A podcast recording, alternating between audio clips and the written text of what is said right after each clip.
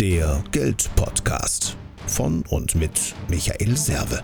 Für mehr finanzielle Gestaltungsfreiheit und einfach genügend Geld auf dem Konto.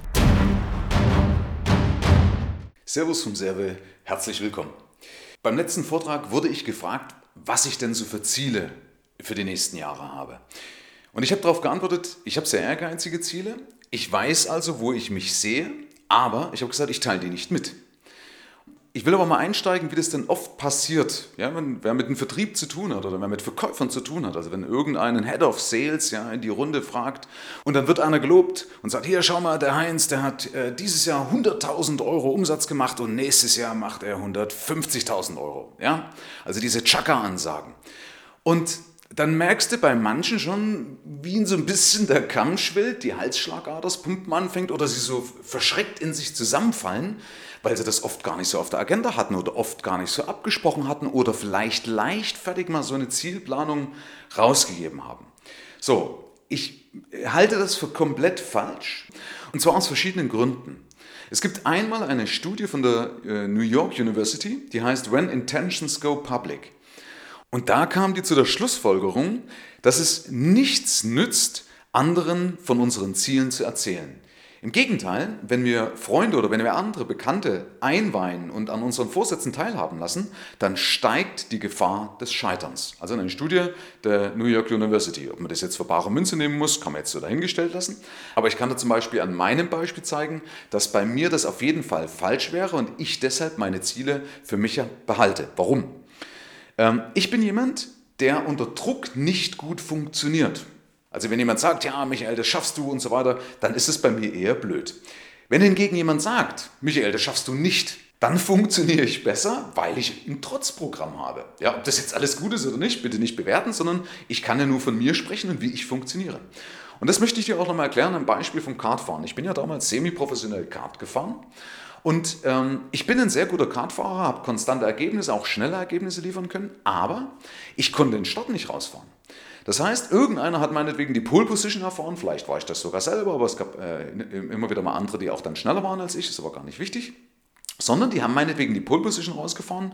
Und wenn ich jetzt der, von der Pole Position vom Start weg starten müsste und alle Augen liegen auf mir, zumindest ja gedanklich liegen alle Augen auf dir, dann weiß ich, dann steigt meine Anspannung und dann weiß ich, dass ich das vergleiche. Und da geht es in einem Bruchteil von Sekunden, wo du reagieren musst, wie du richtig losfahren musst, damit du natürlich die Karre auch ordentlich bewegst. Und ich habe mich schon gesehen, wie praktisch, wie ich den, den ersten Platz verschenke und alle an mir vorbeiziehen.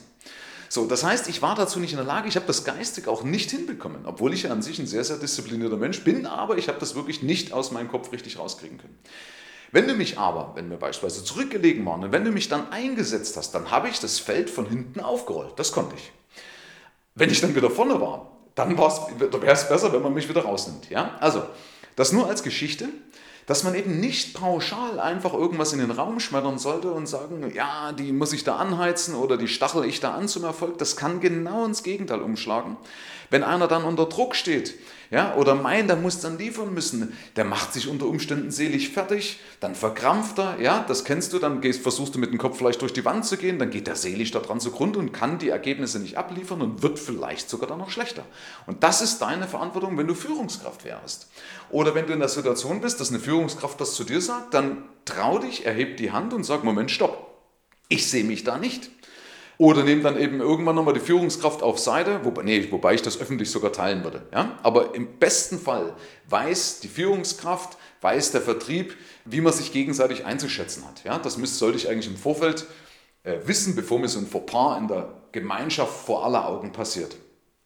Dazu kommt ja noch, dass oft im Vertrieb Ansagen gemacht werden, aber gar nicht gefragt wird, ob das Ganze ja duplizierbar ist. Also wenn der jetzt beispielsweise in diesem Jahr 100.000 Euro Umsatz gemacht hat, dann wissen viele gar nicht, ist es duplizierbar? Ja? Hat er das irgendwie geschafft oder kennt der seine Stellschrauben, damit er überhaupt weiß, wie komme ich denn von 100.000 auf 150.000 oder irgendeine andere Summe X? Ja? Das ist also ein Punkt, das sollte ich auf jeden Fall, bevor ich sowas erwähne, mit dem anderen absprechen und im Vorfeld abklären, ob das überhaupt möglich ist. Wie gesagt, ich bin aber einer, der sagt, ich behalte meine Ziele lieber für mich, ich habe die vor Augen, aber ich behalte meine Ziele für mich. Und das würde ich dir auch empfehlen und das ist die Botschaft aus dieser Folge. Hör in dich rein, wie geht's dir? Wie funktionierst du, wenn du also irgendwann mal ein Ziel erreicht hast? Warum hast du es erreicht oder was hat dich davon abgehalten, dieses Ziel zu erreichen? Ist auch eine ganz wichtige Frage. Wenn du schon mal was auf der Agenda hattest, hast das nicht erreicht, dann frag dich, was hat dich davon abgehalten? Das sind so intelligente Fragen, mit denen man umgeben sollte in der Zielplanung. Und wenn du dann ein Ergebnis festgestellt hast, dann kannst du ja gerne andere einweihen, wenn du sagst, ich bin eher der Typ, ich brauche dieses Commitment mit anderen, ich brauche diese öffentlichkeitswirksame Geschichte, dann mach das. Wenn du aber nicht der Typ bist, dann sag oder weih die anderen wiederum ein und sag, pass auf, lass mich da bitte außen vor, ich ticke so und so.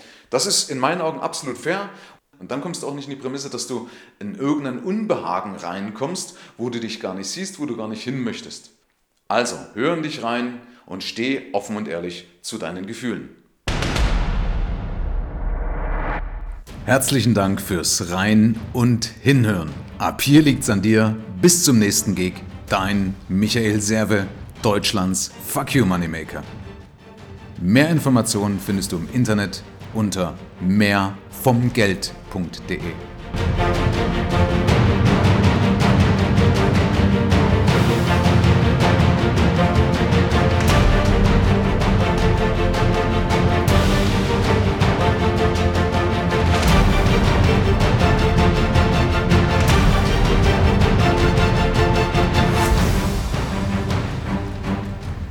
Solltest du übrigens jemand sein, der keine Ziele hat oder noch keine Ziele hat, gerade für das laufende Jahr, dann nimm diese Folge bitte nicht als Ausrede, dass du auf dem richtigen Weg wärst. Nein, du brauchst ja Ziele. Wer, wer keine eigenen Ziele hat, arbeitet für die Ziele anderer. Denn in Motivation steckt Motiv, also brauchst du auch ein Motiv, um dich zu zu bewegen, also um deinen Hintern zu bewegen in die richtige Richtung. Und damit du die richtige Richtung auch findest, brauchst du ein Ziel, um einen permanenten Soll-Ist-Abgleich zu machen, weil ansonsten irrst du durchs Leben und du wirst am Ende deines Lebens sagen, ich weiß zwar nicht, wo ich hin wollte, aber da, wo ich jetzt bin, wollte ich nie hin.